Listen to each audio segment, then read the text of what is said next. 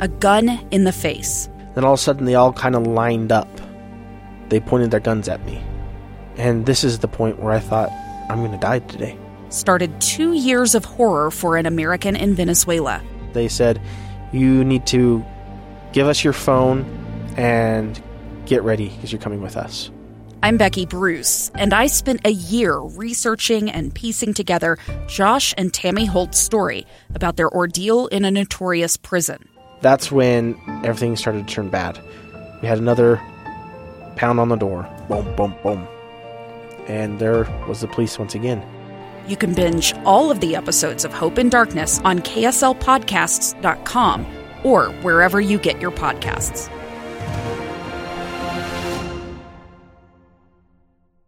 Welcome back to Live Mic. I am Lee Lonsberry, final half hour of the program today.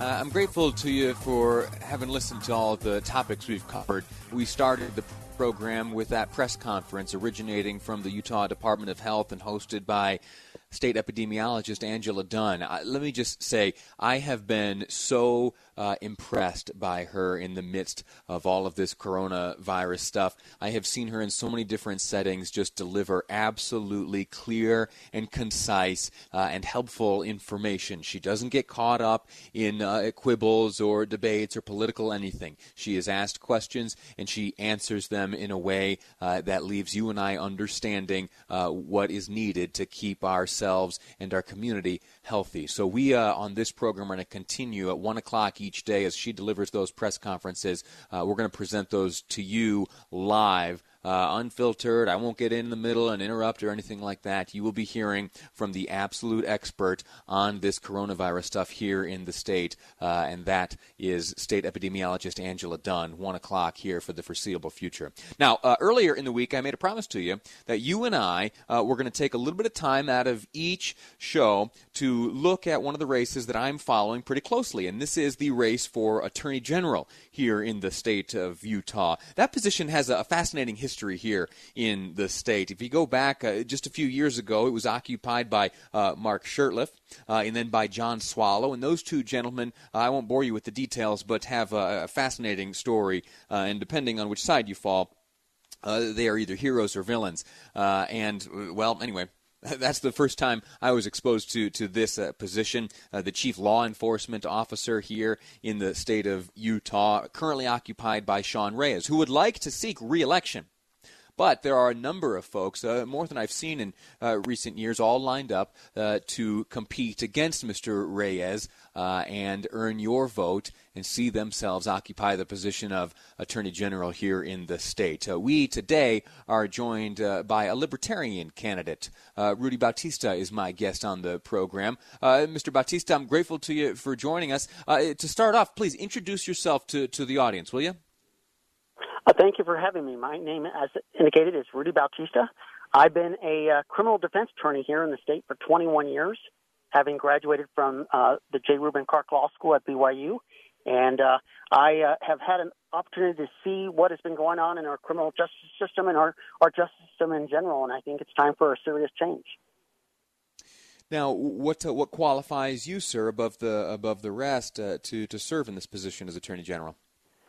Well, first and foremost, um, one of the things that I have a background in is uh, I used to be a naval officer, so I have uh, understanding of uh, leadership, what it requires, the integrity required to do so, and and understanding of the importance of delegating and having uh, qualified personnel really run the show. And what I've seen in the criminal justice system, and and and for that matter, the justice system period, is serious lack of, of, of a goal. Uh, there's been no agenda. There's been no outline. It's, it seems that it's been handled piecemeal. And uh, I personally have seen uh, very well respected, qualified uh, assistant attorney generals, attorneys, uh, and the staff leave the attorney general's office time after time because of job dissatisfaction. And that tells me there's a serious problem there.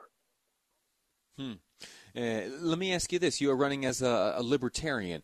Uh, what are the libertarian ideals that you would bring to the office of Attorney General here in the state of Utah?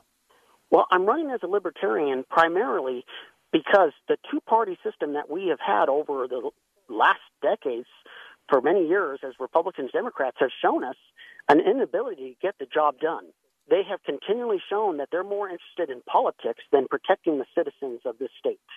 As a libertarian, the principles of it is that we believe that as adults, as citizens of this country, we have certain rights and protections that we need to be afforded. And we also need to understand that we as people have the right to make our own decisions and not be forced upon us uh, this ideal that we'll have politicians tell us how to live our lives. We as people should have the right to, to make those decisions, and as voters, we should speak up. Let me take a, step backwards. You said you uh, were a naval officer, sir. What'd you do in the Navy? Well, I was uh, originally uh, surface warfare, but uh, I was a merchant marine officer as well, and so I was part of the uh, program, which is uh, the Navy has a program where they have merchant marine officers uh, in the Navy to ensure that we can continue free trade um, around the globe and also in time of war to get our war supplies to where we need them because the Navy is designed to protect uh, merchant ships and the merchant ships are designed to get our stuff to the soldiers on the beaches or where they need them. And so it was a, it was a, in essence a logistical type uh. Outstanding. Uh, sorry for that tangential question. I just, uh, if, I, if I'm honest, I don't see many candidates with uh, military backgrounds, or at least a proximity to the military in their background. And so, uh, when you mentioned that, I was just hoping to, to hear a little more. So, thank you for that. Let me ask you next. Uh, in your professional background, you have uh, worked as a criminal defense attorney. now, folks like me, and I think many of us that watch the TV shows, the defense attorneys, they're often defending the bad guys. but uh, that uh, is probably a stigma that you would argue is unwarranted. Uh, talk to us uh, about uh, that profession and, and why it's so necessary. The television shows, the movies, the media, they enjoy villainizing the defendants and the defense attorneys for entertainment purposes. But in reality, the criminal defense bar is the last defense of the general citizens of this country to ensure that our constitutional rights are upheld. Um, we're the ones that are stopping the government from becoming a police state. Throughout the decades, our rights as citizens have been eroded. The Supreme Court is constantly taking away our rights and saying what is allowed by police officers, what searches they may do. And our job is to not only help ensure that we don't become a police state, which is definitely something we do not want, but also to ensure, uh, unlike the movies, we don't represent people who come out and say, "Oh, I'm guilty."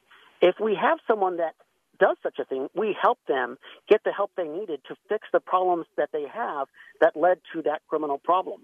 Whether it's a, a substance abuse problem, whether it's a mental health problem, whether it's a, a traumatic brain injury. We have so many defendants who are in the criminal justice system because they they have been victimized themselves as children, or they have been uh, born with a handicap, or they suffered a traumatic brain injury. And we need to understand that people with these injuries and these illnesses and these, these handicaps don't quite understand. And instead of villainizing them and punishing them, we need to get them the help they need to ensure that they can be productive and law abiding citizens. And as a defense attorney, when I have someone that needs help, I get them that help and I work towards that. We work as a team. When someone indicates that uh, they're not guilty of that charge, our job is to ensure that the government does what is necessary and holds to the standard of proof beyond a reasonable doubt and overcoming the presumption of innocence to protect all of us. And there are many times where we have right. uh, individuals who are not guilty. Very good. Uh, we've been speaking with Mr. Rudy Bautista. He would like uh, your vote as he seeks the office of Attorney General in this upcoming race, running as a libertarian. Uh, sir, I'm grateful to you for your time. Uh, before you go, you have a website folks can learn more about you?